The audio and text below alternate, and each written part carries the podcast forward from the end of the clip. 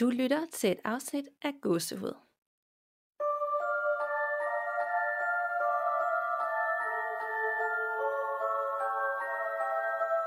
Hej Danika. Hej Nana. Og hej og velkommen til episode 98.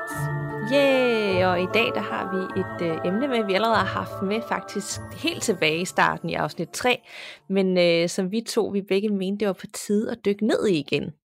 Ja, og det har jeg virkelig glædet mig rigtig meget til.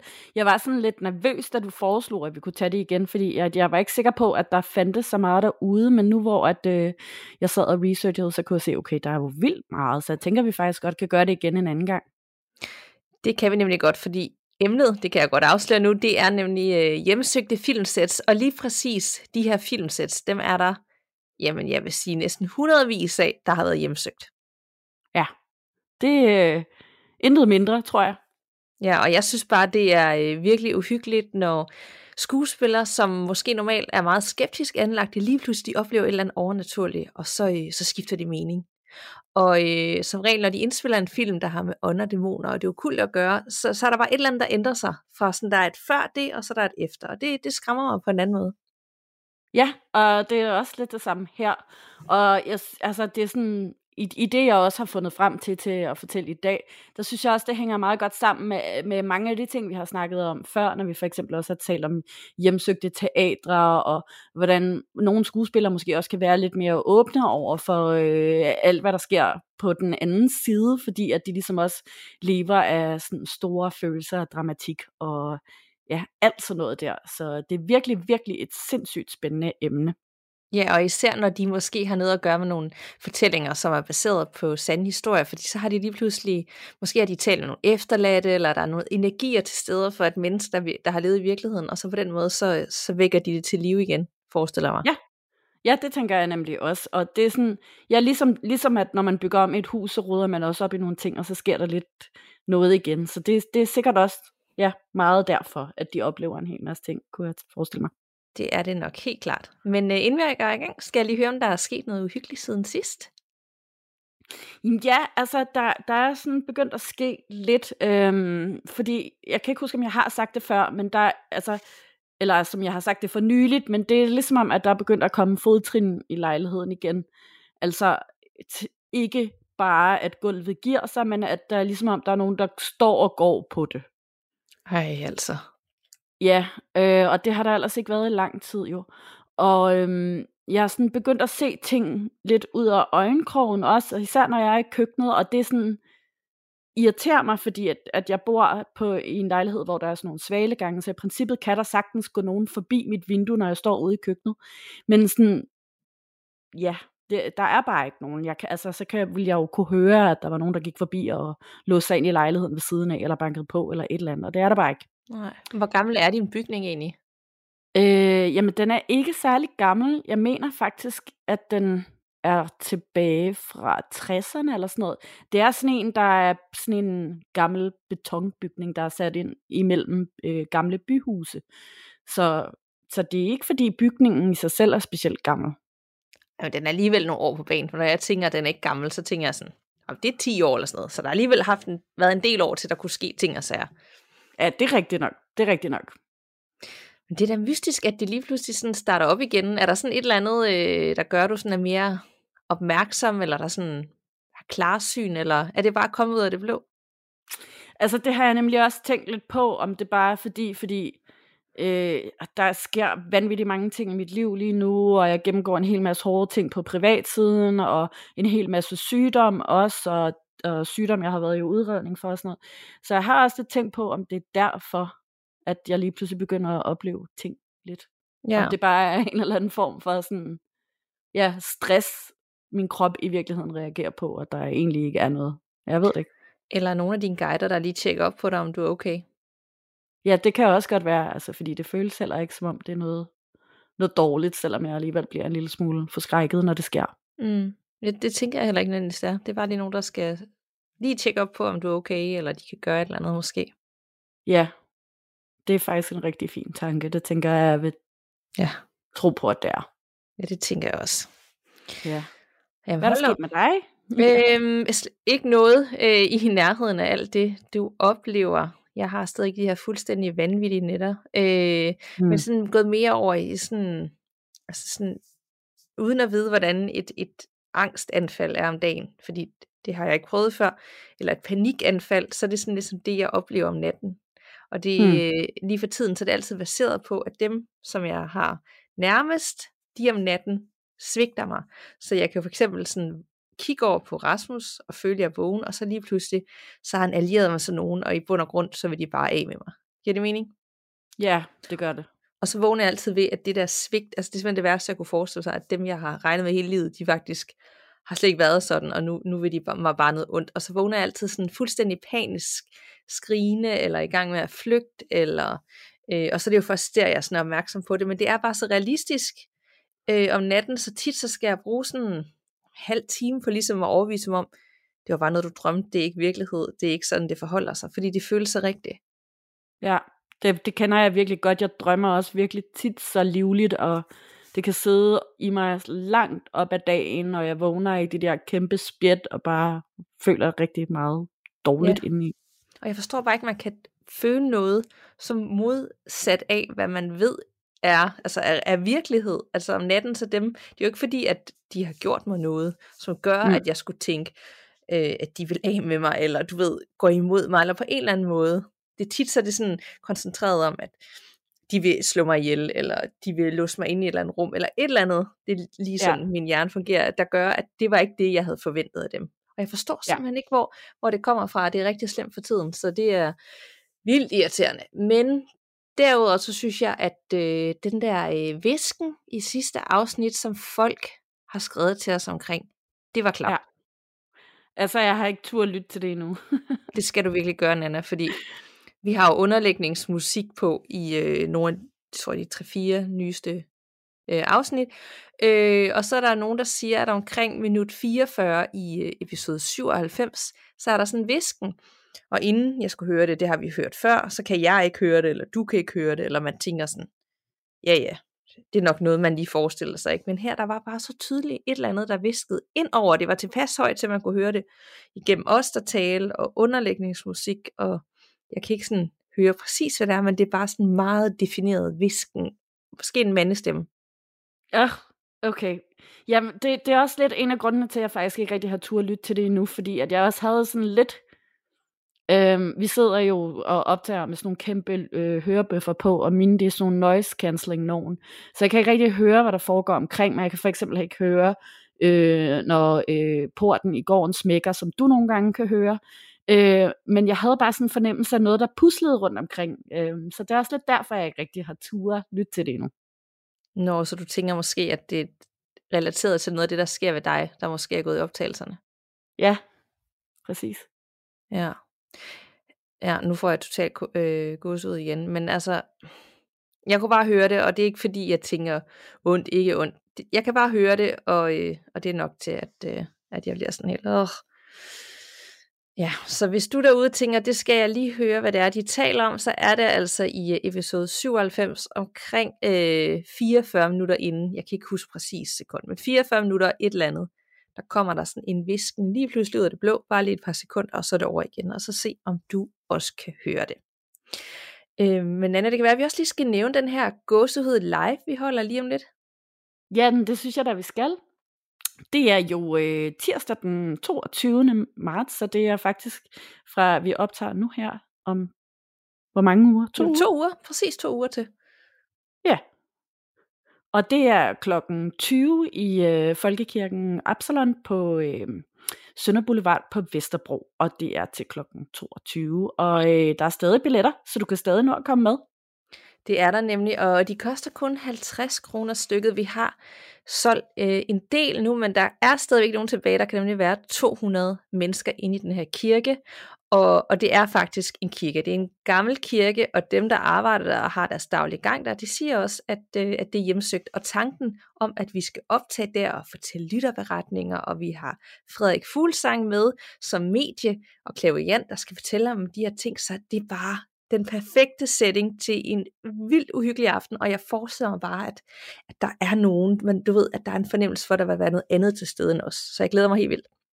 Ja, det gør jeg også, og igen også virkelig meget til at møde jer, der lytter med, og I får også lejlighed til arrangementet til at stille os spørgsmål, mens vi sidder der, så det bliver også rigtig fedt at høre, hvad I godt kunne tænke jer at vide om os. Ja, og ellers så kan I også stille Frederik spørgsmål, for jeg tænker også, der er sikkert mange, der har spørgsmål til alt det, han har oplevet og arbejder med, og i forhold til ånder og sådan noget. Så jeg ser det også mere frem for, at vi bare skal fortælle en hel masse, at, at vi har sådan en dialog kørende, og folk kan lige byde ind med noget, og ja, så det bare bliver sådan en rigtig hyggelig, uhyggelig aften, hvor at, øh, at ja, vi skal skræmme livet af hinanden. Og øh, de her billetter, de er til salg inden via øh, Folkehus Absalons øh, hjemmeside. Øh, og ellers så skal vi nok også linke til det i øh, på Facebook-gruppen og til det her afsnit, så du hurtigt og nemt kan komme der til, og du kan jo bare hive nogle venner under armen, der har den samme interesse for gys og gro, og så få en rigtig uhyggelig aften sammen os. Ja, vi glæder os helt vildt. Vi glæder os så meget. Og lidt nervøse, men mest glæder vi os. Ja, præcis. Og så har vi også endnu en god nyhed til dig, der lytter med, for vi har igen så lov til at give dig en måneds gratis adgang til Seymour, som øh, jo er vores gode sponsor og samarbejdspartner. Og øh, Seymour, de er faktisk en af de streamingtjenester med det bedste udvalg af gys og uhygge, så du skal indlytte med her nu, når vi deler vores rabatkode. Fordi koden gasehud, og det er altså gåsehud med et A i stedet for og store bogstaver. Den giver nemlig en måneds gratis adgang, så du straks kan streame alle de her uhyggelige anbefalinger, vi kommer med om få minutter. Du skal godt gå ind på simor.dk bestil, og så skal du indtaste gasehud med store bogstaver. Hvis du vel at mærke er ny kunde hos Simor. Og vi skal også nok lægge linket i teksten til afsnittet, såvel som i vores Facebook-gruppe, så det er nemt for dig at komme i gang. Og øh, tak fordi du støtter gåsehud ved at bruge de rabatkoder, vi skaffer til dig. Seymour, de er rigtig stærke på alt fra krimi og spænding og komedier, og har også det her store børneunivers. Men lige her i gåsehud, der fokuserer vi selvfølgelig på det uhyggelige. Og vi er selv store streaming junkies og elsker gode, gyslige anbefalinger. Så vi håber selvfølgelig også, at I derude er enige og kan bruge den her måneds gratis adgang her i foråret. Men øh, vil du starte med de gys, du glæder dig til at se inden for Simon Anna? Ja, det kan du tro. Jeg har to anbefalinger med, og den ene det er sådan en rigtig god gammel nostalgisk ting. Det er nemlig en film, der hedder Creepshow, som er en kultgyser, der er skrevet af Stephen King. Og øh, det er sådan en film, der er sammensat af fem små, uhyggelige historier. Og øh, nogen, der er at de vil være over 35, 35 år op efter. De husker måske fra 80'erne øh, to serier, der kørte i tv. Den ene hed Twilight Zone, øh, og original faktisk var fra 50'erne og 60'erne, men blev så genindspillet i 80'erne. Og igen også med mindre succes i midten af nullerne. Og så er der en anden en også, der hedder Tales from the Crypt, øh, som øh, blev optaget fra 1989 til 96, og det var sådan en skelet, der sad og fortalte os en masse uhyggelige ting. Så, så den minder rigtig meget om det, og man kan få rigtig meget nostalgisk følelse af at se den. Og øh, den anden anbefaling, jeg har med den her gang, det er en ny serie. Og det er en ukrainsk serie, der handler om en seksårig pige, der hedder Alina, som leger gennemleg med sin far i deres lejlighed. Lige pludselig så forsvinder hun sporløst, og faren kan ikke finde hende. Pludselig dukker der en mystisk video op på YouTube med Alina, der står og holder et skilt med tal på. Og så er der to unge betjente, der hedder Varta og Max, som bliver sat til at opklare, opklare sagen, og øh, så går der faktisk ikke ret længe, så begynder der rigtig mange flere børn at forsvinde derfra. Virkelig, virkelig spændende øh, og nervepirrende serie, og øh, også en dejlig hyldest til Ukraine, og det er jo også en masse ting, der sker derude i verden, der er uhyggeligt. Så øh, Ja, hvad, har du ellers nogle øh, anbefalinger derfra? Øh, det har jeg. Jeg har først og fremmest øh, The Invisible Man med, og jeg ved, at vi har anbefalet den før, men jeg synes simpelthen personligt, at den er så god og skræmmende, og måske faktisk en af de bedste, øh, mere uhyggelige film, jeg har set øh, i lang tid. Og øh, handlingen, den lyder således til det, er, de af jer, der ikke kender den. Det lykkes for Cecilia at flygte fra sin voldelige kæreste, forskeren Adrian Griffin. En dag modtager hun beskeden om, at han har taget sit eget liv, men snart begynder en række skræmmende hændelser at ramme hende og dem, hun holder af. Er hun ved at blive vanvittig? Og jeg kan bare personligt huske den første gang, at øh, jeg kunne ikke regne den ud, og den var, havde bare den der sådan nervepirrende øh, handling, hvor man hele tiden sidder og holder dynen op foran hovedet, fordi ja, jeg vil ikke sige for meget, man skal bare se den, hvis man ikke har set Øh, derudover så har jeg bogmærket en gyser ved navn The Hunt, som øh, handler om en gruppe mennesker, der vågner i en afsides skov og opdager, at konspirationsteorien om Mannergaten er virkelig. Og øh, her der er der en gruppe rige galning, som hvert år samles for at jage og dræbe mennesker. Men i år så glider det lidt af sporet, da en af de jagede ved navn Crystal, hun vender deres onde planer mod den selv. Så den lyder også virkelig spændende og creepy. Og øh, sidst men ikke mindst, så har jeg ligesom dig en udlandsserie med. Øh, ikke ukrainsk, men øh, italiensk. Og øh, nu elsker jeg personligt naturligvis alt italiensk. Øh, men det lyder virkelig god, og den hedder Ice Cold Murders, og handler om den her dygtige politibetjent Rocco, som øh, netop er blevet øh, flyttet fra Rom til den italienske alpeby Aosta, og så ender han midt i en dramatisk mor efterforskning, fordi de finder nemlig et lig på øh, den lokale skibakke, og så går det ellers lø- løs med den helt store efterforskning. Så det er dem, jeg har øh, bogmærket og er totalt klar til at se. Ja, men det er fantastisk. Jeg har også både set The Invisible Man og The Hunt, og dem kan jeg i hvert fald bestemt også godt uh, sætte en stor anbefaling under. Og så glæder jeg mig også til at se din serieanbefaling. Ja, i lige måde. Ja, yeah. og øh, hvis du altså sidder derude og gerne vil have en måneds gratis adgang til masser af film og serier hos Seymour, og især til nogle af de ting, vi har anbefalet, så er det altså seymour.dk-bestil, du skal klikke ind på, og så skal du bruge koden GASEHUD, og det er altså gåsehud med A i stedet for Å, og med store bogstaver. Så rigtig, rigtig god fornøjelse. Uh, jeg er simpelthen så klar til dagens emne. Det er jeg også. Lad os bare springe lige ud i det. Og øh, jeg har øh, fundet frem til en hel masse ting om filmen Poltergeist, der virkelig bare har altså en forbandelse over sig, tror jeg. Og øh, Hollywood, det er jo egentlig i det hele taget et meget hjemsøgt sted, hvor der sker rigtig mange ting. Og øh, det siges, at man ikke kan sætte en fod i den her glamourøse by, uden at høre en masse historier om døden, om spøgelser og mystiske hændelser. Og det er altid spændende historie. Der er masser af urban legends, og øh, alle historierne har sådan set potentialer til at blive til nye film. Ikke overraskende, så er der nemlig også mange af de her filmoptagelser og filmsets, der er omgivet af mystik og øh, overnaturlige hændelser. Og der er Poltergeist bestemt ingen undtagelse. Der er utallige mystiske hændelser, der er sket på sættet, og der er flere dødsfald, der også er knyttet til skuespillere og andre medarbejdere. Så det er en ret vild historie. Poltergeist er skrevet af Steven Spielberg og instrueret af Toby Hooper, som begge har fortalt til interviews, at de gjorde en død ud af at gøre filmoptagelserne så autentiske som overhovedet muligt. Zelda Rubinsteins frygtigste karakter, øh, som mediet Tangina, er sandsynligvis også et af deres tricks. Hun var nemlig også medie i virkeligheden, og hun har fortalt om sine evner i et interview på CNN. Jeg har haft adskillige hændelser i mit liv, der var ret usædvanlige, for eksempel med forudsigelser om ting, der vil ske i fremtiden. Og hun siger også, vi har alle sammen evner, men det er ofte så skræmmende med forstyrrende fornemmelser, at de fleste slukker for det. Spielberg har fortalt, at nogle af de mest uhyggelige øjeblikke på skærmen kommer fra hans egen værste mareridt. Poltergeist handler om min egen frygt, fortæller han til en journalist fra bladet Rolling Stones.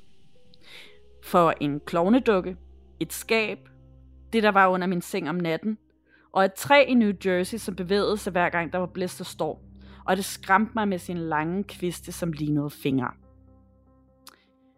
Nogle af Spielberg og Hoopers idéer var direkte farlige for skuespillerne. Blandt andet bliver drengen Robbie kvalt af en klovnedukke, og det var faktisk ved at, og han var faktisk ved at blive rigtig kvalt af mekanikken i den under en af optagelserne. Det opdagede Spielberg heldigvis at kunne stoppe optagelsen, inden det gik helt galt. Når man ser filmen, så kan man også se, at karaktererne er virkelig, virkelig bange. Og udover at det bare var deres store talenter som skuespillere og meget fantastiske præstationer, så skyldtes det også, at de rent faktisk virkelig var bange. Og som enhver god spøgelseshistorie, så var det ikke det, de kunne se, der skræmte dem, men det var faktisk det, de ikke kunne se. For at hjælpe med at finde den rigtige stemning og sindstilstand, så bad øh, instruktøren Huber børnene i filmen om at forestille sig det mest uhyggelige ting, inden de gik på sættet. Jeg er næsten sikker på, at vores præstationer er så stærke, som de er, fortæller Oliver Robbins, der spillede Robbie. Fordi at vi følte, at vi var i gang med noget meget virkeligt. Det var ikke noget forseret, men det kom fra et rigtigt sted i os alle sammen. Og det var ikke kun børnene, der var skræmte. Joe Beth Williams, som spillede børnenes mor, har fortalt. Jeg tror, at alles naver var helt flosset, fordi vi hele tiden skulle være så bange. Og så fortæller hun en historie om den lejlighed, hun boede i under optagelserne, som skræmte hende for videre sans. Hver dag, når hun kom hjem fra arbejde, hang billederne skævt på væggene. Hver gang tog hun en runde i huset og fortalte, og fortalte, at hun rettede dem, så de hang lige igen. Og så hang det sådan, når hun tog afsted om morgenen. Men hver gang hun kom hjem igen, så hang de skævt igen. Der er mange fans af filmen, som har forsøgt at finde årsagen til spørgeriet og den forbandelse, der tilsyneladende ramte filmen. Og de mener, at en af de mulige forklaringer er, at der blev brugt rigtige menneskeskeletter i filmen. I den første, der falder Diane, som er spillet af Joe Beth Williams, nemlig ned i en pool, der er fyldt med skeletter. Og det var åbenbart billigere at bruge rigtige skeletter, i stedet for kunstigt fremstillede. Så hun famlede rundt imellem rigtige menneskeknogler. I et interview, der siger hun, Jeg var naiv og uskyldig, og jeg troede ikke, det var rigtige skeletter. Jeg gik ud fra, at det var rekvisitter, der var lavet af plastik eller gummi. Jeg fandt ligesom resten af sættet først senere ud af, at de brugte rigtige skeletter, fordi det er for dyrt at lave falske skeletter af gummi. Mange tilhængere af det paranormale siger, at filmskaberne ved at bruge skeletterne fristede skæbnen, fordi det er en skændsel at bruge de dødes knogler på sådan en måde. I efterfølgeren, Poltergeist 2 The Other Side, blev der udført en rigtig eksorcisme på sættet. Skuespilleren Will Sampson, som spillede shamanen Taylor i filmen, var så bekymret over brugen af skeletter i den første film, at han tilbød at udføre en eksorcisme på sættet. Der er ingen, der ved, hvad der skete under eksorcismen, da Samson lavede den alene i nattens mulm og mørke. Men næste morgen, så følte alle sig rigtig lettet på sættet, så måske betyder det jo, at det var en succesfuld eksorcisme. Det allermest uhyggelige ved den her redselshistorie, det er den dødsforbandelse, som lader til at hvile over de medvirkende. Der er nemlig rigtig mange dødsfald forbundet med filmen, og det er ikke bare naturlige dødsfald. Der er også ret brutale og smertefulde dødsfald og mor iblandt dem. To af de mest tragiske sager handler om Dominic Dunn, der spillede den ældste datter Dana i den første film, og Heather Rourke, der spillede den yngste datter Carol Ann. Dunn døde kort efter udgivelsen af den første film i 1982. Den 30. oktober 1982, altså dagen før Halloween, der blev hun nemlig kvalt af en meget jaloux og voldelig ekskæreste, som ville have hende tilbage, efter de havde slået op, som hun altså afvist. Fem dage senere døde hun i en alder af blot 22 år. Eksmanden blev dømt for manddrab for sin rolle i Dons død og afsonede 6 år. Heather Rourke hun blev desværre tragisk syg cirka 4 måneder før Poltergeist nummer 3 havde premiere. Og hun blev bragt til hospitalet i al hast. Hun døde kort tid efter hjertestop og septisk chok for en udiagnostiseret kronsygdom. Og hun var kun 12 år, da hun gik bort. Blandt de andre, som rygte sig være ofre for den dødelige forbandelse på sættet, er Julian Beck, der døde af mavekræft kort efter sin medvirkning i toren. Han havde fået diagnostiseret kræft, da han sagde ja tak til sin rolle, men, øh, men døde altså kort efter hans medvirkning i toren. Will Sampson døde af komplikationer efter en hjerte- og lungetransplantation. Og en nyere tilføjelse til dødslisten er Lou Perryman, der spillede rollen som Pugsley i filmen fra 82. Han medvirkede også blandt andet i Texas Chainsaw Massacre 2. Han blev brutalt myrdet med en økse i sit eget hjem af en tidligere straffet mand, som var blevet misbruger. En skuespiller, som indtil videre har snydt forbandelsen, er Richard Lawson, der spillede Ryan. Han var passager på flyet USA, US Air Flight 405, som styrtede ned i Flushing Bay i 1992. Og mens 27 af de 51 passagerer ombord på flyet på tragisk vis mistede livet, så overlevede han altså den frygtelige katastrofe. Noget andet meget mystisk ved den her filmserie, det er en plakat i den første film, som blev udgivet i sommeren 82. Og det var nemlig også året for den 16. Super Bowl. I filmen der kan man se, øh, at der hænger Alien og Star Wars plakater i Robbie og Carol Anns soveværelse. Og iblandt dem, der er der også en Super Bowl-plakat. Men det er ikke en reklame for Super Bowl nummer 16. Og det er heller ikke en øh, reklame for det efterfølgende års Super Bowl.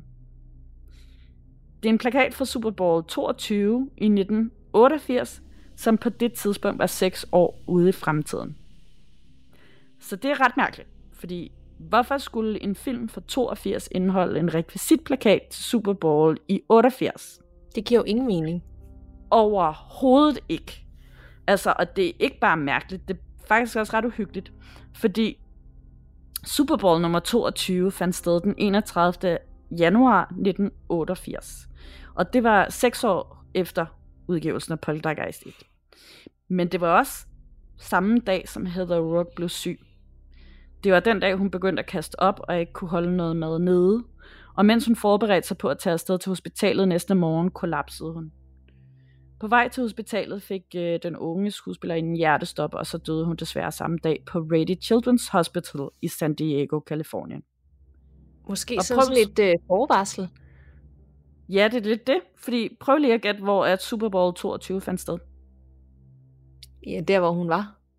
Ja, ja. lige præcis. I San Diego i Kalifornien. Er det virkelig weird? Det er så ulækkert. Der er jo også rigtig mange, der mener, at den her bizarre Super Bowl-plakat øh, på en eller anden måde netop forudså de her tragiske hændelser og øh, Heather Rourke's død. Og øh, de mener derfor også, at det er den det, det det stærkeste bevis indtil videre på den her såkaldte poltergeist curse, der hviler over alle dem, der har medvirket dem. Så det er virkelig scary stuff. Og så er der endnu en bonus her, fordi at uh, Poltergeist 1'eren, den kan ovenikøbet ses lige i øjeblikket på Seymour. Så hvis du ikke allerede abonnerer, så er det bare med at gøre brug af den her rabatkode. Så kan du selv se plakaten på, uh, på værelset i filmen, og så kan du også se de skræmte skuespillere gætte, hvornår de faktisk ægte har været bange. Hold nu op. Øh, altså, jeg ved slet ikke, hvor jeg skal starte. Altså, Poltergeist, det er jo sådan, det er nogle af de film, der er bedst i min hukommelse af dem, jeg har set, fordi jeg synes simpelthen, den var så skræmmende. Og især toren. Har du set dem? Ja, det har jeg. Ja. Jeg har set dem alle sammen. Jeg havde dem også på øh, VHS, da jeg var yngre. øhm, jeg kan bare, ja, altså, der var nogle scener. Den med kloven, nu nævnte du den med kloven, der tager fat om ham der drengen. Den har bare printet sig fast for evigt. Ja, samme her. Altså virkelig, virkelig, virkelig klamt. Og så er i film 2, der er der en scene, som også skræmte livet af mig, og det var ham der, den gamle mand. Jeg ved ikke, om det var en af de skuespillere, du også henviste til, som øh, døde. Ham der, der spiller sådan den onde, øh, nærmest sådan djævlen, der kommer og banker på. Jo, det mener jeg er en af dem. Øh, jeg mener, det er ham, der, der døde af øh, øh, kraft. Ja. Ja, ja. Men er det ikke i toren eller hvad? Jeg kan, bare, ja. jeg kan bare huske det der med, at han går rundt, og han kigger sådan, øh, og han har den her hat på, og så siger han de der ord. God is in his holy temple. Og det går han bare nytter, nynner hele tiden for sig selv, mens han går rundt der udenfor. Og øh, ja. bare, bare ved at tænke på det og sige det, altså det har virkelig, det er, det er bare nogle rigtig, rigtig uhyggelige film, og jeg ved simpelthen ikke, om man kan fornemme ekstra meget, fordi alle de her ting, nu vidste jeg faktisk ikke, der var sket så meget, og så mange, der var døde på baggrund af de her film. Der var et eller andet, altså også det der med, at de har brugt rigtig skeletter. At det Hvor bare... ulækkert er det ikke ja. lige, altså? Det er oh. så klamt. Altså, jeg ved ikke, om det er sådan hele den her forbandelse, og alle de ting, der er sket, og med plakaten og sådan noget, om det er også det, man sådan nærmest fornemmer ekstra meget, når man sidder og ser de her film, fordi de, de er bare ekstra klamme og creepy. Ja, det er altså, jeg kan slet ikke finde nogen logisk forklaring på, øh, på det med øhm, den plakat der. Altså nu må jeg tilstå, at jeg ikke har set den. den. Jeg skal have set den her i weekenden, og så kommer jeg til at sidde og holde øje med den der plakat der, og sidde og fact-check, om det nu også rent faktisk er rigtigt. Men ud fra, hvad jeg har find, kunne finde på nettet indtil videre, så lader det ikke til at være en hoax. Nej. Ej, det må, det må jeg altså også lige prøve at finde, fordi nu er jeg sådan helt vildt nysgerrig på at se, hvor, hvordan og hvorledes det ser ud. Øh, og man kan sikkert også finde, hvis man søger online, alle mulige sådan, ting, du skal lægge mærke til i Poltergeist-filmen, som er lidt mystisk eller ikke kan forklares. Så man virkelig kan sidde og holde øje. Og ja, det tror jeg også sagtens, man kan finde. Altså, så mange spørgsmål, vi får nok aldrig helt en forklaring på, hvad det er, der gør, at den her, eller de her film, de var ekstra meget forbandet. Og virkelig tragisk. Ja, det er det. Det må man sige. Det er noget af en voldsom historie. Og især med den lille øh, søde pige, som er bare indbegrebet af poltergeist. Ikke? Man kan jo bare se sit an, hendes ansigt for sig, bare man tænker på det. Øh, ja, og hånden på fjernsynet, ja. inden hun bliver suget ind der, og hendes øh, totalt legendariske replik, They're here. Ja. ja. ja. Det sidder printet fast. Nå, er du klar det. til endnu en, øh, en overnaturlig film, og måske et øh, overnaturligt filmsæt? Yes, jeg glæder mig helt vildt meget. Vi er ikke helt ude i samme grad af ligesom Poltergeist. Det tror jeg ikke rigtigt, at det er muligt. Men der sker også lidt af hvert. Og øh, jeg har valgt øh, The Possession fra 2011. Øhm, og nu ved jeg ikke, hvor mange af jer derude, der kender filmen, så det opridser jeg lige først. Og øh, den er baseret på virkelige hændelser, hvilket kun gør det, jeg skal fortælle jer, endnu mere skræmmende. Filmen bygger på en øh, artikel i Los Angeles Times, hvor journalisten Leslie Gornstein hun beskrev en række virkelige hændelser, som var øh, centreret omkring den her antikke trækasse, som havde haft forfærdelig skadelig virkning på den skiftende ejer. Og øh, i filmen møder vi en familie, der lige er kommet igennem en skilsmisse. Der er moren Stephanie, som øh, bliver spillet af Kyra Sedgwick, som har smidt sin mand Clyde, som bliver spillet af Jeffrey Morgan, ud, og så har hun fået sig en ny mand. Og øh, parets to døtre, Emily og Hannah, de bor hos moren, men er ofte hos faren i weekenden. Og øh, den ene datter, Emily, hun køber så på et tilfældigt garagesalg en smuk gammel trækasse med mystiske inskriptioner på. Og hurtigt så øh, udvikler forholdet mellem trækassen, som selvfølgelig kan tale, og Emily sig. Og øh, Emily hun vil bare have kassen helt for sig selv, og øh, samtidig så begynder hendes adfærd at ændre sig i en besønderlig retning. Og øh, længe der tænker både forældrene og skolen, at, øh, at Emilys forandring den skyldes den her forfærdelige skilsmisse, som, øh, som ikke er forløbet lykkelig. Men efterhånden der synes faren Clyde, at det er for mærkeligt, og han begynder at læse om øh, jødiske åndeuddriver, som, øh, som kan berette om fænomener, der ligner det, som Emily hun udsættes for. Så han må hente hjælp i et øh, dybt ortodokst jødisk miljø, hvor en af dem tager med tilbage til Emily, og ved fælles hjælp, så forsøger de så at uddrive den her dæmon, der fra sin kasse nu har besat Emily. Og øh, mens jeg researchede den her film, så fandt jeg simpelthen ud af, at det faktisk er Ole Borndal, der har instrueret den. Og øh, det vidste jeg slet ikke, at han havde haft øh, noget at gøre med den her film. Og han siger selv i et interview, at øh, det er ikke en gyserfilm, der spiller på de store mængder blod og masser af splatter. Det er sådan mere dramatiske scener og nogle voldsomme dødsfald. Men i mindste, mest af filmen, så er øh, gyset øh, formidlet gennem stemninger og tonefald og øh, markant underlægningsmusik. Så øh, filmen den kan forstås som en psykologisk thriller, hvor at Emily hun er ved at blive ødelagt af den her dæmon, som skilsmissen ligesom har fået frem. Og øh, da dæmonen skal skabe kontakt til Emily, så bruger den også budskabet om, at hun er værdifuld og elsket, som netop er ømmepunkter for et øh, skilsmissebarn. Og så har vi lige handling på plads, øh, men hvad var det så, der skete undervejs, da de filmede? Øhm, her blandt så øh, Jeffrey Morgan, der spillede faren i The Possession, han troede overhovedet ikke på spøgelser, før at øh, han skulle indspille den her film. Men efterfølgende, der ændrede hans holdning sig 180, og den dag i dag, der er han overvist om, at der findes mere mellem himmel og jord. Ifølge alle de her store skuespillere, så skete der bare mystiske og mærkelige ting, øh, mens de filmede. Det var slet ikke unormalt, at lys, det var, eller pærer i lyskilderne, de ville springe konstant, uanset hvor de var placeret.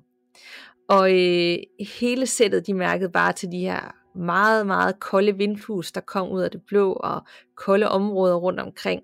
Øh, altså steder, som slet ikke burde være iskolde. Og så var der generelt bare en fornemmelse øh, blandt de fleste, at der var noget mystisk til stede, øh, hvor inden de indspillede filmen. Som om noget, det hele tiden sådan overværede den og fulgte efter den. Og, øh, og det var ikke øh, den behagelige slags.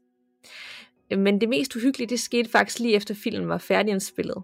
Fordi at øh, alle udlevende props, de blev samlet i en lagerhal, hvis nu der var nogle scener, der skulle tages om. Øh, men kort tid efter, så startede der en brand, og øh, alt gik tabt. Og brandvæsenet, de kunne slet ikke finde noget tegn på, at der var en brandstiftelse, eller der skulle være nogle elekt- elektriske problemer, der skulle starte en brand. Og derfor er den den dag i dag stadig uopklaret. Og trækassen, som de brugte i filmen, som også er kendt som en Devic Box, den, øh, som indeholdt den her dæmoniske ånd, der besatte Emily, den var blandt de objekter, som brændte op. Og netop den her trækasse, den har været genstand for meget opmærksomhed, fordi at uh, The Possession er jo baseret på en sand historie, og den er ikke bare inspireret af, den er baseret på den. Og ejerne af den rigtige Divac Box, de tilbød faktisk at låne den ud, men produceren Sam Raimi, han var simpelthen for bange for at låne the real deal. Der var simpelthen noget, der sagde til ham, at det slet ikke var en god idé. Og hovedrollen, Jeffrey Morgan, som ellers var skeptisk inden optagelserne, han sagde, det handlede ikke kun om, at jeg ikke ville have kassen i nærheden af, og deraf øh, friste skæbnen. Det handlede også om, at der allerede i starten skete så mange, mange mærkelige ting på sættet, som jeg aldrig har oplevet før, så derfor skulle vi selvfølgelig ikke have den ægte med. Så øh, hele castet, de var decideret bange, og de skulle bare have optagelsen overstået hurtigst muligt.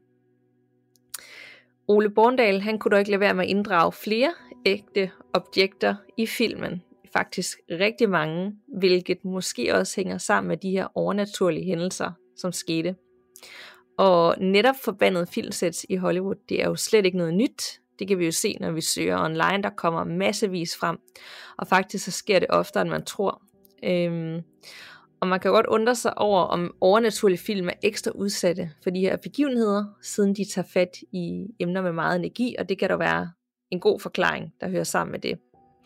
Øh, fordi når man søger på Google, så øh, kommer der massevis af eksempler på film, der har oplevet noget lignende, og vi har jo også talt om øh, film i det tidligere afsnit, afsnit 3, heriblandt The Conjuring, som også er en af de film, jeg tror nærmest, den er på samme øh, niveau som Poltergeist i forhold til alle de uhyggelige ting, de har oplevet. Og vi har også talt om The Ring. Øh, og jeg tror faktisk også, vi har inde på The Omen. Det er i hvert fald alle sammen film, som er blevet forfulgt af alle mulige mystiske hændelser og nogle forbandelser. Så det er bare at kaste sig ud i Google og så få lange, lange lister med forskellige filmsæt, som har været plaget under. Så det var fortællingen om The Possession. Åh, oh, altså, jeg, jeg har set den film øh, to gange mindst, øh, fordi den er simpelthen så god. Jeg anede ikke, øh, et, at det var Ole Børnedal, der havde instrueret den. Det er vildt. Øhm, jeg tror godt, jeg vidste, at den var baseret på en sand historie, fordi det mener jeg, at det står i begyndelsen, og at der måske også kommer sådan, det skete der noget efter til sidst. Men altså sindssygt med den der æske. Jeg kan godt forstå, at han sagde nej tak til at bruge den rigtigt i filmen. Jeg, tænkte, jeg kunne ikke lade være med at tænke på, kan vide, om det er derfor, at den også brændte på det her rekvisitlager?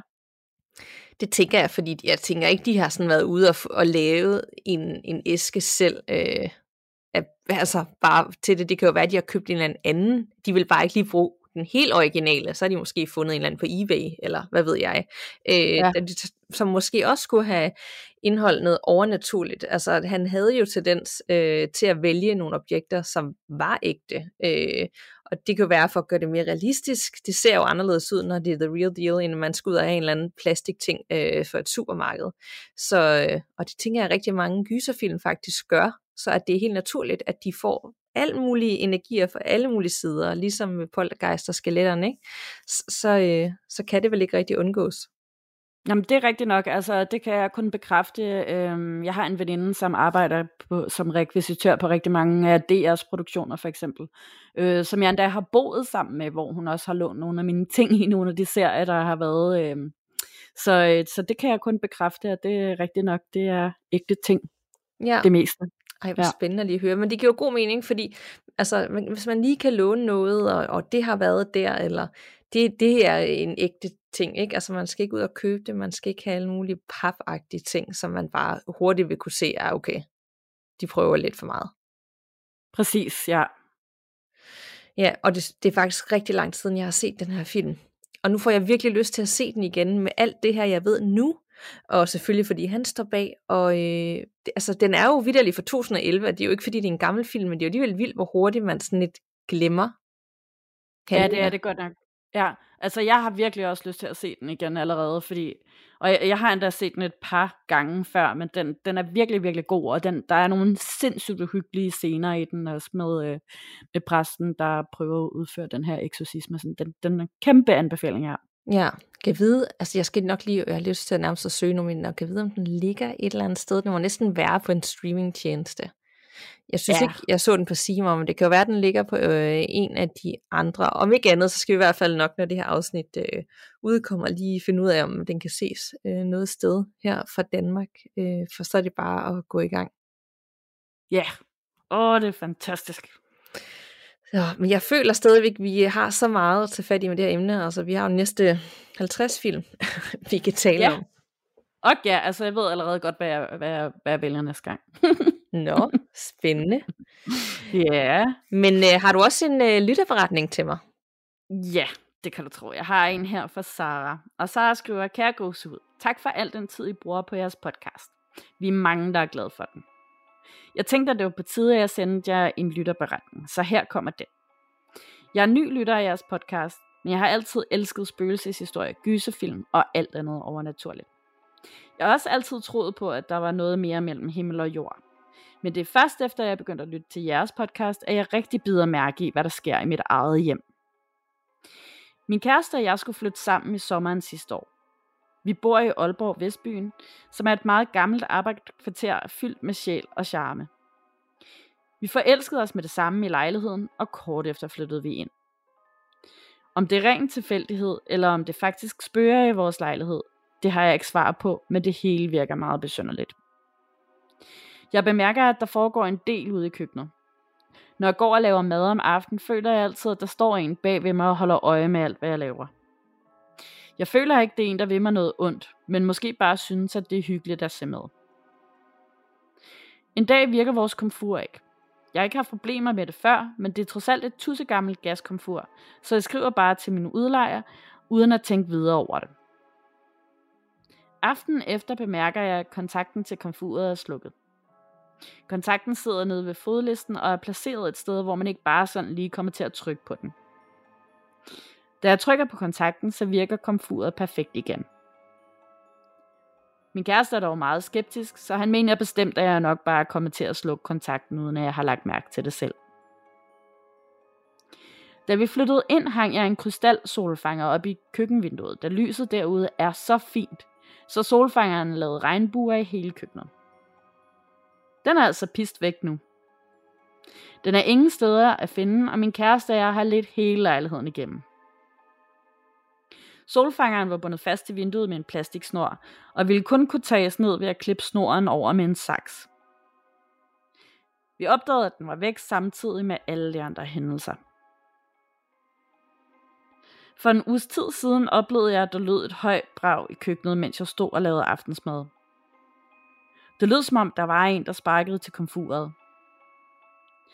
Jeg blev meget forskrækket, og der blev jeg nødt til at sige fra.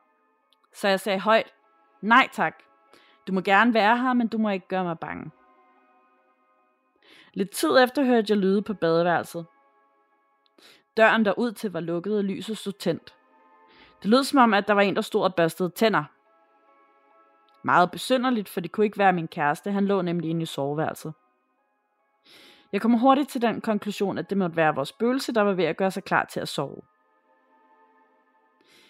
Det er efterhånden er sket nogle gange, at den varme side af blandingsbatteriet tænder af sig selv ude i håndvasken på vores badeværelse. Det bør forresten nævnes, at vores lejlighed er bygget i 1909, så den er 112 år gammel. Jeg har kigget i diverse online-arkiver, men jeg har desværre ikke kunne finde noget om, hvem der tidligere har boet i lejligheden. Derudover ligger der også et sygehus mindre end 100 meter fra, hvor vi bor. Og sygehuset her startede som infirmeri tilbage i 1787, så det er måske ikke så mærkeligt, hvis vi oplever en masse besynderlige ting herhjemme. Alt det her er sket efter jeg begyndte at høre jeres podcast. Og jeg ved ikke, om det er noget, jeg bilder mig ind, fordi jeg er paranoid, eller om det er, fordi jeg har åbnet mig mere op for det overnaturlige. Hvad tænker I? Jeg glæder mig til at høre mange flere afsnit af jeres podcast, og jeg håber, I fandt min oplevelse interessant. De bedste hilsner fra Sara. Tusind tak, Sara, og der er der vild gang i din lejlighed. Ja, det, øh, øh, det må man sige. Altså, og jeg valgte den her også, fordi at sådan, nu har vi efterhånden i de sidste, det ved jeg ikke, fem afsnit eller sådan noget, hørt fra lyttere, som er begyndt at opleve ting, efter de er begyndt at lytte til vores podcast. Det har du ret i. Og lå, hvor lå lejligheden i Aalborg, sagde hun det? Ja, Aalborg, Aalborg Vestbyen. Ja, jeg, jeg, vi har jo haft et helt afsnit på et tidspunkt, der hedder Det spørger i Aalborg. Og der fandt ja. jeg ud af, hvor mange ting, der er sket i Aalborg. Altså, det er bare som, det er bare sådan en, en form for spøgelsesby. Altså, der er bare sket så mange ting, og vi har haft så mange lytterberetninger gennem tiden, for Aalborg især. Ja, det er rigtigt, det har vi. Det har vi. Hvis jeg, hvis jeg var dig, Sara, så ville jeg få øh, en ud at kigge på det. Jeg ville slet ikke kunne lade være. Også alt det der med krystal, øh, ting, der hang i loftet, som lige pludselig var væk. Altså, det er meget mystisk, alt det, der sker. Ja, det er meget mystisk. Altså, jeg har, jeg har også faktisk, fordi jeg har sådan nogle store vinduer øh, i min lejlighed, så jeg har tre af sådan nogle hængende også. Og de laver nemlig sådan nogle rigtig flotte regnbuer, når lyset, øh, når den fanger sollyset. Det, det ser virkelig, virkelig sådan helt magisk ud i ens lejlighed. Så øh, det er måske en, der tænker, at den var ret fin, og lige vil gemme den lidt. Ja, og så sad jeg og tænkte på, i sådan en, nu har jeg ikke sådan en, men er det rigtig sådan krystalsten? Øh, ikke nødvendigvis, det kan sagtens bare være glas. Okay, jeg sad og tænkte, om der var et eller andet, du ved, hvis der var nogle af stenene, der sådan havde et eller andet formål, eller du ved, sådan beskyttende et eller andet, nu ved jeg ikke så meget om sten, at det kunne være det, der kunne være grunden til, at den var blevet fjernet. Ja, ja det, ja, det kunne det jo egentlig godt. Altså, det kan du egentlig godt. For jeg tænker, hvis den skulle laves af krystal, så ville det være sådan noget bjergkrystal, som er helt klart. Ja. Og det er sådan en all-around beskytte sten. Så, så, vil, så vil det jo faktisk være lidt uhyggeligt, hvis, når den er væk. Ja. Og jeg tænker, hvis den faldt ned, så vil den jo ligge, altså gå i stykker, den vil jo ligge, den kan jo ikke bare forsvinde. Jeg tænker ikke sådan en af lille bitte, altså. Nej, altså ikke, øh, Nej, det, det tænker jeg heller ikke, at den er. Altså dem, jeg har, de vil ikke bare sådan lige forsvinde. Det er sikkert sådan en, der lige pludselig så dukker den bare ud af det blå, sådan et vildt mærkeligt sted, op på loftet eller et eller andet. Ja, det tænker jeg altså også. Så ja, jeg tænker en, en, en klaviant, der skal ud og kigge på det, især hvis det er en lejlighed fra 1909, og ellers så vil, så vil jeg gå i gang med noget røgelse eller noget selvi, et eller andet, der lige skulle ja. sådan skabe noget god energi, især nu hvor du lytter meget til godset, Øh, nu ved jeg ikke, hvornår den her lytterberetning er sendt til os, men det kan jo være, der er sket mere siden. Jamen, jeg tænker, det er sådan cirka et års tid siden, så jeg tænker helt sikkert også, at, vi, at jeg prøver at spørge efter en opdatering. Ja, meget gerne. Vi skal have en update. Yes. Er du klar til endnu en? Ja, det kan du tro, og jeg har glædet mig, fordi det er jo en lidt speciel en, du har med i dag. Det er en meget speciel en, forstået på den måde, at øh, vores lytter Heidi, hun selv har indtalt den her lytterberetning, og det har vi efterspurgt så længe. Øh, jeg er helt op at køre over det, og det fungerer så godt. Men først vil jeg lige øh, sende, eller læse den lille mail, hun sendte først, og så sætter vi simpelthen den her lydoptagelse ind, og så taler vi om det bagefter. Yes. Kære Nana og Danika, tusind tak for en fed podcast. I et af de sidste afsnit, der opfordrede I til, at man også kunne indsætte lytterberetninger til jer som lydfil, og det har jeg valgt at gøre. Jeg fortæller om fire oplevelser. En hjemsøgt forretning for strøget. Optagelse af EVP på Arlington Kirkegård i Virginia, USA. Jeg så mit første og desværre eneste indtil videre spøgelse i kælderen under Roskilde Bibliotek. Og til sidst, mobil som blev suget tom for strøm under EVP-oplevelse på en kirkegård. Med hensyn til EVP'en, som jeg har optaget på Arlington Kirkegård, så har jeg vedhæftet to filer. Den oprindelige video, hvor man kan se, at jeg på et tidspunkt vender kameraet, hvilket giver en lille lyd, og så konverteret video til lydfil, stadig med oprindelig lyd, men i det man kan høre, der hvor jeg vender kameraet, vil jeg vedhæfte begge filer. Stemmen kan høres ved cirka 29 sekunder ind i klippet, lige efter jeg spørger, Is anybody here? Og ved en grafisk fremstilling af lydklippet, der kunne man se, at der blev slået helt vildt ud stemmemæssigt, da jeg spurgte, om person, personen havde en besked. Men desværre kunne der ikke høres noget. Men alt i alt en mega fed oplevelse. Det var den første EVP, jeg lavede, og hidtil den eneste, hvor jeg har fanget noget. Og, øh, og nu kommer Heidis beretning så fortalt af Heidi selv. Hej med jer, mit navn det er Heidi Vigger Kleis, og jeg er kæmpe fan af gåsehud, og især øh, fan af jer, Nana og Danika. Øh, jeg synes, I er virkelig dygtige til at, øh, at finde spændende emner, og til at læse lytterberetningerne op. Og jeg øh, ser simpelthen så meget frem til hver anden tirsdag, når der kommer en ny episode i jeres podcast. Jeg har selv stor interesse for den spirituelle verden, også den paranormale verden. Jeg ved ikke, om man egentlig adskiller de to. Jeg har ikke oplevet noget, da jeg var barn eller teenager. Det er simpelthen noget, der er kommet i mit voksne liv, og det er noget, jeg selv opsøger. Jeg kan ikke rigtig sige, hvor min interesse stammer fra. Det er bare, så længe jeg kan huske tilbage, har jeg været interesseret i alt det med ånder og spøgelser. Jeg har gennem tiden deltaget i forskellige spirituelle workshops. Jeg har øh, været til klaviant flere gange. Jeg er begyndt at lægge tarotkort selv. Så alt i alt er jeg bare virkelig interesseret i denne her verden, og jeg har selv den overbevisning, at vi ikke er den eneste menneskeart, der går rundt her på jorden. Og det lyder lidt vildt stadigvæk så denne her, øh, altså i, i, i, i den tid, vi lever i nu, der kan jeg godt stadigvæk møde sådan lidt skeptiske blikke, når, når jeg ytrer den mening. Her for nylig, der var jeg på, øh, der besøgte jeg Moskov Museum, og øh, det var så sidste år, og, og da jeg så øh, så deres neandertal udstilling, der stod der blandt andet tilbage i tiden, at der levede flere menneskeraser på jorden samtidig. Og derfor så synes jeg jo, det er sådan lidt interessant, hvis vi skulle være den eneste menneskerace nu. Og man kan så sige, det behøver måske ikke at nødvendigvis kun at være mennesker. Jeg tror, at alle de historier, alle de savn, der foregår om forskellige creatures, at det bunder i noget. Og nu, øh, jeg laver også selv en, øh, en podcast med en øh, forfatterkollega, jeg, jeg er selv forfatter, og øh, hun har den, øh, hvad kan man sige, det historiske aspekt, og jeg har så det spirituelle eller det paranormale aspekt. Og det er virkelig interessant at se, hvordan vi opfatter verden på forskellige måder. Men det gør også, at man får en fed snak om det hele. Min første oplevelse, jeg havde, det var i øh, 2012-2013. Det er der omkring, jeg kan ikke lige huske det. Jeg besøgte en veninde, som arbejdede i en butik inde på strøget, og jeg ved ikke, om, om det sådan er almindeligt kendt, men øh, alle butikkerne derinde, de er jo faktisk bygget op øh, øh, oven på gamle kirkegård. Og hun havde fortalt, at der foregik mystiske ting inde i denne her butik. Det var blandt andet, at glas fløj ned for hylder i deres kafferum, selvom øh, at glassen stod længst inde på hylden. De havde nogle, øh, de havde to gravsten stående nede i deres kælder, øh, hvor gulvet, nu kan jeg ikke huske, om det var stampet jord, eller om det var stadigvæk var brosten, eller hvad det var. Men de havde i hvert fald nogle, øh, nogle, nogle gravsten dernede. Og selvom de øh, rejste de her gravsten op, så hver gang de så kom tilbage, så var de så faldet ned igen. Jeg skulle øh, så med op på første salen i butikken, og, øh, og da jeg kommer op, så er der et bestemt sted, hvor jeg pludselig får det rigtig skidt. Jeg har sådan svært ved at trække vejret.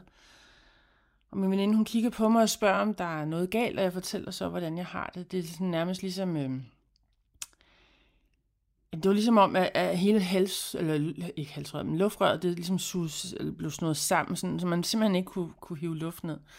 Og så sagde hun, det var der faktisk flere, der havde oplevet, øh, og hun havde ikke sagt noget til mig, fordi hun ville se, om jeg også kunne mærke det.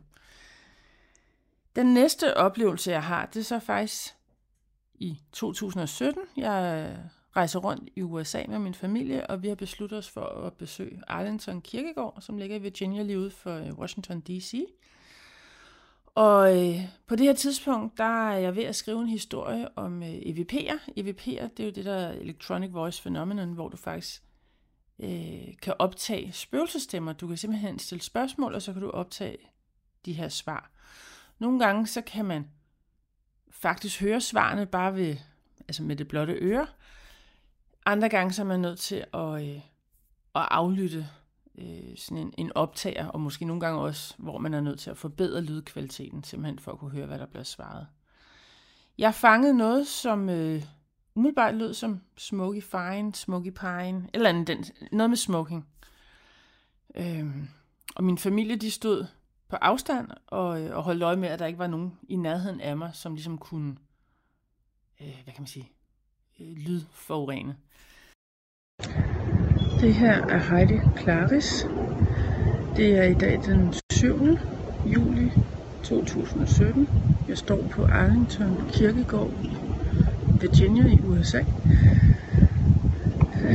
Lige nu er jeg helt alene, og jeg vil prøve at lave en EVP. Hi there, my name is Heidi and I'm from Denmark. Is anybody here? If you can hear me and you're here, can you say your name very loud into this black thing? How did you die? Did you serve in the military?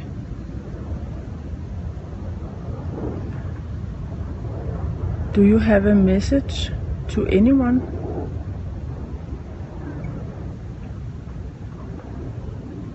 Thank you. Det er ikke alle, der kan høre denne her stemme på lydklippet. Nogle kan, nogle kan ikke, og det er det, jeg synes er lidt interessant. Jeg tror simpelthen, at vi opfatter i forskellige frekvenser.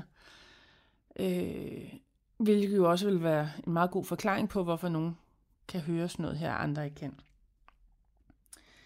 Det næste, jeg oplever, det er året efter, der er jeg på Ghost Walk i Roskilde. Og jeg skulle lige så sige, at det er egentlig en ret skummel by, øh, når man hører om hvad, alt det, der er foregået i, i, gennem byens historie tilbage i tiden.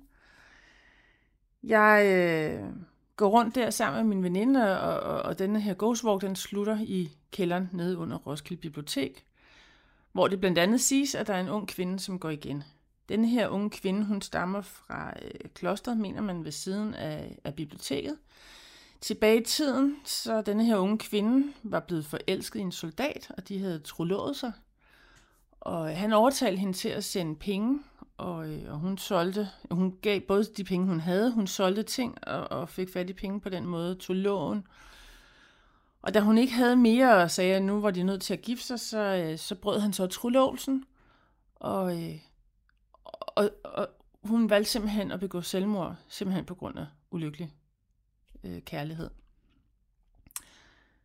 Øh, da vi havde afsluttet denne her, øh, eller fået den her historie at vide nede i, i det her rum under biblioteket, der er reoler, øh, lange gange af reoler simpelthen, eller hvad man nu kan kalde det. Øh, og der er kun øh, en tænd arkitektlampe, der står nede på et øh, skrivebord længst væk i rummet, så der er sådan ret dunkelt derinde. Og det er sådan ret spændende, og hele stemningen er jo virkelig sat til at høre den her historie. Vi afslutter så Ghostwalken med at gå ind i et uh, tilstødende lokale, hvor vi får kaffe og te og småkager kan stå og snakke. Og jeg spørger så den her guide, som arbejder på biblioteket, om jeg må have lov til at gå ind i, uh, i det her uh, lokale, hvor vi lige havde været, alene for at prøve at optage en EVP. Og det må jeg gerne. Så jeg går der ind, og jeg begynder at lave min EVP, og mens jeg laver den, så ser jeg simpelthen, at lyskejlen for arkitektlampen, den bliver brudt af en kvindeskikkelse.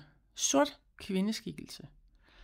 Og det er ret mærkeligt, fordi jeg burde simpelthen være den eneste, der var der nede. Og, øh, og jeg var ikke i tvivl om, at jeg så noget, fordi netop det der med, at, at, at lyskejlen den blev brudt. Og min første reaktion, det var simpelthen, wow, jeg har set min første spøgelse. Jeg var helt vild. Og så bagved var jeg sådan lidt skeptisk, men, men stadig det der med, at lyskejlen den var brudt, det, øh, det fortalte mig, at der var noget om snakken. Da jeg så vil stoppe min EVP-optagelse, så ser jeg så, at den allerede er afsluttet. Og så er spørgsmålet jo, om øh, jeg aldrig har fået sat den i gang, om jeg har stået og fumlet øh, med, med knapperne der på min telefon, eller om den åndelige verden måske har tænkt, at jeg ikke skulle optage noget dernede. Det ved man ikke. Den sidste øh, oplevelse, jeg har haft, det var øh, lidt senere på året, øh, lige inden min bog om EVP'er skulle udkomme. Der tog jeg ud sammen med en medarbejder for mit forlag, tog vi ud på en kirkegård, for at skulle lave sådan en reklame film, kan man sige, øh, hvor jeg skulle fortælle om bogens handling og EVP og hvem jeg var. Og inden vi går ind på kirkegården, der er min telefon øh, næsten fuldt opladet. Det er i øh, april måned, så det er godt nok lidt blæsende og en smule køligt, men ikke koldt på den måde, ligesom man oplever i løbet af vinteren, hvor at hvis man har sin mobil i en lomme eller et eller andet, den så faktisk kan, kan gå ud. Så øh, på et tidspunkt så oplever jeg, eller opdager jeg så, og der har jeg faktisk lige bedt, øh, øh, jeg er ved at lave en EVP, hvor, øh, min, øh, eller hvor den her medarbejder står og filmer mig, og jeg når lige at sige, at, øh, at den åndelige verden må gerne, hvis der er nogen, der hører mig, så må de gerne øh, gøre opmærksom på sig selv. De må gerne for eksempel røre ved mig. Og så lægger jeg mærke til, at min mobiltelefon, den er helt død. Og vi er simpelthen nødt til at oplade den, eller genopleve den, kan man nærmest kalde det, øh, med en powerbank. Og, øh, og det siges jo, at den åndelige verden, den øh, bruger elektricitet til at manifestere sig. Og nu ser jeg øh, ret tit sådan nogle øh, spøgelsesprogrammer, og hvor de her ghost hunters, de oplever øh, gang på gang, at, øh, at deres apparater simpelthen bliver suget tomme for strøm. Så jeg tror selv personligt, at, øh, at der var en paranormal forklaring på det, jeg oplevede. Jeg håber, at I har øh, synes som det, jeg havde at fortælle. Det var i hvert fald mine oplevelser, og øh, jeg håber da, at øh, jeg oplever noget mere på et tidspunkt. Og så øh, endnu en gang, tusind tak for en fantastisk podcast. Hej hej. Og, øh, og det var lytterforretningen fra Heidi, og øh, det gav bare en helt anden dimension til gåset. Jeg var vild med det. Ja, men også mig. Altså, det giver bare virkelig noget helt ekstra at få øh, historien direkte fra hestens mund. Altså, det, så får man ligesom alle øh, følelserne med også, ikke? Det gør man bare, og vi, jeg kunne virkelig godt vende mig til det, så hvis der er andre af jer, der har mod på at sende nogle lytterberetninger ind via lydfil, og ligesom, ja, bare gengive det, som I har oplevet, for der er jo tit, når vi læser op, så får vi jo ikke altid lige lagt væk på det rigtige ord, eller der er noget, vi ikke lige fanger, som var vildt vigtigt at få med, eller på en eller anden måde. Så, øh, så er man altid velkommen til at gøre det også, og, øh, og så kan vi få det med på den måde. Men hold da op, Heidi har også oplevet en masse forskellige ting. Ja, det er godt nok vildt, altså, og det er virkelig nogle, øh, nogle ret vilde ting. Øhm, fedt, at der er sket så mange ting i Danmark også. Ja, og jeg var helt vild øh, med, at hun var inde i en forretning, og så veninden, hun kunne fortælle, at det ligesom var bygget, altså strøget var bygget op på, oven på øh, gamle kirkegård. Altså det, det kom lidt bag på mig. Jeg ved godt, vi tidligere også har talt om, blandt andet med Diskotek Absalon, at der var fundet nogle skeletter derunder. Men jeg havde ikke en forestilling om, at du ved, at generelt strøge i Danmark nødvendigvis var bygget oven på, øh, på gamle kirkegård. Nej, men det giver jo, øh, måske giver det på en eller anden me- måde mening, fordi at strøg tis, altså tit og ofte jo er sådan centrum af byen, og så giver det måske også mening, at det er der, man også har placeret døde mennesker i gamle dage. Ja, det gør det vel egentlig. Det har jeg slet ikke tænkt ja. over. Det er måske mere bare det der med, at jeg kan gå ind i en, en butik og købe noget nyt og lækkert og rigtig hygge mig, og så lige øh, x antal meter under mig, så, øh, så ligger der bare en masse skeletter. Ja, det er en rimelig klam tanke. Så, øh, så det giver jo god mening, fordi at mange af de her butikker ligger jo i super gamle bygninger, der så sker øh, lidt af hvert. Ja, det må man sige. Og, øh, og for ikke at tale om øh, oplevelserne under Roskilde Bibliotek, hvor Heidi også så sit første øh, spøgelse. Ja, det er virkelig også øh, vildt, og jeg synes også, det er sejt, at hun håber, at hun ser et igen. Jeg føler næsten, at vi har haft et eller andet fra det samme sted tidligere. Husker jeg forkert? Altså, jeg kan ikke helt huske det. Jeg, jeg, sy- jeg ved, at vi har haft noget for Roskilde en gang, men jeg kan ikke helt placere, om det også har været på biblioteket. Det kan også være, det et andet bibliotek. Jeg synes, vi har haft et eller andet med på et tidspunkt. Altså, vi har jo virkelig haft mange ting, og det kunne også have været en lytterberetning. Men netop, jeg synes bare, det siger mig et eller andet med Roskilde Bibliotek. Det skal jeg nok lige følge op på, for det kunne være meget interessant, hvis der er nogle andre, der har oplevet noget samme sted, som hvor at, uh, Heidi hun så også ser sit, uh, sit første spøgelse. Øh, og så er jeg vild med, at hun har kastet sig ud i øh, en EVP øh, på en kirkegård i USA, og, og vi har også sørget for at sætte selve EVP'en ind i lytterforretninger, så jer derude rigtig kan få en fornemmelse for det Heidi, hun, øh, hun oplevede derude, og det giver bare igen en helt anden dimension, og hun stiller de her spørgsmål. Jeg har jo aldrig prøvet at lave sådan en, har du? Nej, aldrig. Altså, jeg kunne vildt godt tænke mig at prøve det, tror jeg. Eller det, jeg tror faktisk, jeg er moden nok til at gøre det. Ved du hvad, jeg tænker næsten, at vi har den perfekte setting, for jeg ved ikke, om du har set en af de nyeste mails, hvor vi øh, er inviteret med ned på den kro, som øh, jeg læste en lytterforretning om i sidste uge. Øh, det har du ikke set? Nej, er det rigtigt? de, de vil gerne ned igen, de der spooky, og så jeg havde tænkt han på, om, om vi skulle tage med. Fedt, det vil jeg vildt gerne. Altså, det er jo også øh, sådan lige det område, jeg er vokset op, eller sådan, jeg er vokset op i Tabernøje først, og så i Herfølge efterfølgende, men øh, det er ikke så langt fra Hårlev. Det er jo, nej, netop. Det, altså jeg tænker lidt, det er jo sådan lidt, det er jo det, vi har talt om så længe. Og nu byder det sig, og det er på Sjælland, og jeg skal nok have tusind grunde til, at jeg ikke skal afsted, men det skal jeg. Ja, og jeg, jeg tror faktisk endda, jeg har været der en gang før at spise min veninde, som er vokset op i Hårlev. Ej, okay. Det er jo også, det er jo vildt nok, hvis du har været der før. Altså, jeg tænker, at det skal vi. Jeg har absolut ikke lyst inderst inde, men det skal jeg. Jeg skal prøve det. Og jeg skal bare lige øh, have, altså vi skal bare ikke have noget med hjem, så vi skal lige have nogle ritualer inden og efter, så vi lige får lukket ned. Ja, helt klart. Ja, helt klart. Det skal, ja, det skal vi. Ja, fordi jeg skulle lige til at sige, ellers så tager jeg røgelse og krystaller og sådan noget med, men så kan det jo være, at der ikke kommer noget frem, så det er måske heller ikke så smart. Det eneste er, jeg er bange for, at de skal jo sikkert, de har jo alle deres ritualer spooky, og de er jo seje. Og så er jeg bange for, at vi bare kommer og så ødelægger hele den her seance med, fordi vi skriger eller et eller andet åndssvagt. ja, det kan jeg også levende se for. Top professionelle folk, der bare bliver vildt trætte af, at de har taget os to med. Ja, netop. så må de bare smide os ud igen. Ja. Ja, ja. Ja. Ja, ja. ja. Men jeg er faktisk ret nysgerrig, fordi at hun siger jo også, at det ikke er alle, der kan høre de der stemmer på øh, EVP-optagelsen. Kunne du høre noget? Øh, jeg kunne godt høre noget, men ikke, ikke en stemme, hvor jeg sådan kunne tænke, det var det, der blev sagt. Men jeg kunne godt høre en eller anden lyd, hvor jeg tænkte, det var mærkeligt. Ja, der kom altså sådan lige efter et, eller sådan nærmest lige i det spørgsmål er blevet færdigt, eller nærmest inden hun er færdig med at stille det. Ja, lige præcis. Der, der synes jeg også, jeg, hørte, jeg altså kunne høre et eller andet, men det er jo også svært at høre igennem en tilsendt optagelse på samme måde, så hvis man har den selv og kan køre den igennem nogle programmer og sådan noget. Men det var, altså det var alene det, at man skulle lytte til, at hun stillede de her spørgsmål, man kunne bare høre, at der var jo helt stille på den her kirkegård. Øh, det var en anden, altså atmosfære, der er der, det kunne jeg virkelig godt fornemme igennem optagelsen. Ja, sammen her.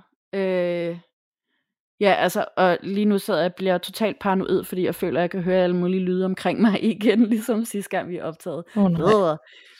Ja, øh, ja, det er sikkert ikke noget, det er sikkert bare mig, der er paranoid. Nej. Men, men jeg synes også, det her afsnit, det har været slemt, og jeg synes, der har været, jeg har haft det koldt, og jeg synes, jeg har hele tiden kigget mig over skulderen og sådan noget. Ja, jamen, det har jeg også. Altså helt virkelig skruet op for øh, paranoiaen. Og jeg ved godt, der er mange, der kritiserer os for, at vi er sådan lidt for sensitive nogle gange, og tror lidt for meget på alting, og bliver lidt for bange og sådan noget. Men I skulle bare vide, ja. skulle lige prøve lige at gøre det selv, det her. Ja, og så skulle lægge sig til at sove bagefter. Ja, netop. Uha, det er altså ikke altid lige sjovt.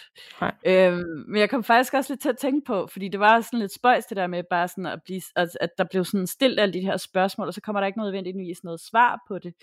Øhm, men så kunne jeg ikke lade være med at forestille mig, at der stod sådan en spøgelse foran hende, og så først så spørger hun om noget, og så svarer spøgelset, og så spørger hun om noget andet, og så er spøgelset i gang med en eller anden historie, og så spørger hun om noget nyt, altså sådan, så det her spøgelse så bliver afbrudt sådan, og bliver vildt irriteret til sidst. Sådan, Hallo? altså, vil du høre, hvad jeg svarer, eller hvad? Ja, ja, eller vil du bare høre dig selv? ja. ja, det må være frustrerende. Ja, ja, og så nu er det derfor, efter så mange år, hvor de har forsøgt, nu gider de slet ikke svare længere. ja, præcis. Nej, det er faktisk ja. vildt frustrerende for den. Ej, Ja jeg, altså, jamen, jeg kan godt, den måde kan jeg godt lide sådan at prøve at connecte med, med noget mystisk og noget andet, at det er sådan igennem en optagelse, når jeg så kommer hjem, så kan det være, at jeg kan høre noget, ligesom som man tager et billede øh, nogle steder, der efter sine skulle være hjemsøgt, og når man så kommer hjem, så kunne man se et eller andet skikkelse, eller hvad ved jeg. Ja, jeg synes faktisk nærmest, det klammer end at se noget sådan in real life, fordi der tror jeg, jeg er bedre til at finde på forklaringer på, hvad det er, sådan lige i øjeblikket. Så tager jeg EVP ned på kronen, og så tager du det andet. Yes. Helt sikkert. Det aftaler vi. Alt det der med ned i kælderen og lommelygte og kigge rundt og sådan noget. Det tager du. Ja. Okay, jeg er ikke helt sikker på, at jeg er enig. Men hvis du derude har en lytterberetning til os, så send den på gåsudpodcast.gmail.com og det er gåsede med to af som altid. Og du er ligesom Heidi meget velkommen til at sende det som lydfil, hvis du selv du bare har nemmere ved at, at fortælle det direkte, i stedet for at skulle skrive det ned. Øh, jeg tror, de fleste telefoner i dag har et optageprogram, som fungerer upåklageligt, og det er fin kvalitet til, vi kan bruge det, så det er du meget velkommen til. Nemlig. Og vi glæder os til at modtage dem. Det gør og vi. Høre. Ja. Er du klar til øh, ugens godsudstip? Det er vist dig, der skal lægge ud med det. Ja, det kan du tro. Og øh, det er en Instagram-profil, som hedder It's Abandoned. Og øh, det er oversat til dansk, betyder det, det er efterladt. Og den her profil, den deler de vildeste, flotteste, smukkeste og mest creepy, uhyggelige billeder og videoer fra forladte steder, og der er tit og ofte også historier tilknyttet til, hvad det er for en slags steder. Øhm, sindssygt smuk og uhyggelig, og jeg kan virkelig bruge flere timer på bare at sidde og scrolle tilbage til deres gamle post og, og hvad de har lagt op.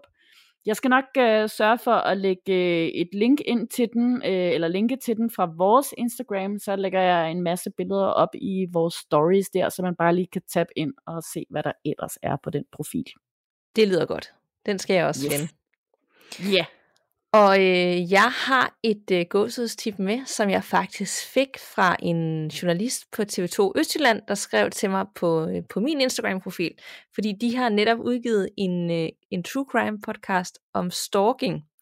Og den hedder Forfulgt af Danmarks største stalker. Jeg ved ikke, om du har hørt om den? Nej. Nej. Det er lige kort opridset, så i tre år, der har Maries eksmand forfulgt hende, stalket hende, over 30.000 gange har han kontaktet hende og deres fælles børn. Tre gange har han siddet i fængsel, men alligevel fortsat det. Det her det er historien om den mest omfattende stalking-sag i Danmark. En historie om sambrud, forfølgelse og ustoppelig stalker. Journalist for TV2 Østjylland, Irene Nørgaard, undersøger sammen med eksperter og politiet historien, stalkerens natur og sin egen rolle i sagen, for hun kender stalkeren. De har været kollegaer i mange år. Og, øh, og grund til, at jeg også tog den med som en anbefaling til jer, det er, fordi det er et vigtigt emne, som øh, frem til det nye år ikke har haft en ordentlig lovgivning på området, men det har det så fået. Så jeg, jeg tænker, at den er både vigtig og, ja, og interessant at lytte til, og jeg forestiller også, at man kommer til at bage, altså man sidder tilbage og tænker, hvordan har det her kunne foregå? Over 30.000 gange har han kontaktet hende. Shit, det er så vildt, og du har helt ret. Det er så godt, at der endelig er kommet en lovgivning på det område. Og ja, det er simpelthen noget af det mest uhyggelige, jeg overhovedet kan forestille mig, for det er jo bare, altså, konstant psykisk terror ja. at gå og være bange. Altså, ja. Og man kan godt have en idé, kunne jeg forestille sig om, at stalker, altså man har sådan et billede i hovedet om, hvem er det, der kunne finde på det. Men altså, det kan jo være alle typer og se ud på alle måder, ikke? Øh, og det ja. være i alle, alle konstellationer, altså selvom der er børn indblandet og sådan noget, ikke? Altså det er jo, ja, det er bare uhyggeligt. Så, øh, så den skal jeg lige have, have lyttet til. Og øh, ja, jeg tænker, det, det skal jeg også. Man sidder sikkert med sådan en klump i halsen undervejs, så jeg er sådan lidt, tager lige tilløb til den. Ja, og kæmpe ros til den journalist, der har lavet det som om en gammel kollega. Det må godt nok også være en meget speciel og ubehagelig. Ja, det tænker jeg også. Det tænker ja. jeg også. Så, øh, så kom vi igennem alt muligt, og jeg føler lige for, at vi skal nævne Gåsød live igen, fordi det her afsnit, når det udkommer, så det er det sidste, inden at vi skal holde vores Gåsød live. Den 22. marts, så det er altså sidste chance for at høre her, og gå ind og, øh, og købe billetterne til 50 kroner stykket. Vi vil så gerne have fuld hus. Så hvis du kender nogen, som elsker et godt gys eller noget uhygge, så, øh, så hiv den med, eller giv den, og du ikke selv kan bo et andet sted i landet, så øh, giv den endelig info om det, så de kan komme med. Nemlig, vi glæder os sindssygt meget til at se jer og få en rigtig, rigtig god snak og fortælle jer nogle rigtig gode lytterberetninger. Ja, og jeg, jeg bliver der gerne, efter vi er færdige, bare for at snakke om alle mulige uhyggelige ting og høre folks personlige beretninger. Det har jeg bestemt også i senden at gøre. Så øh, tusind tak for snakken, Anna. I lige måde. Vi lyttes ved. Og pas på derude. Man ved jo aldrig, hvad der venter bag den næste dør.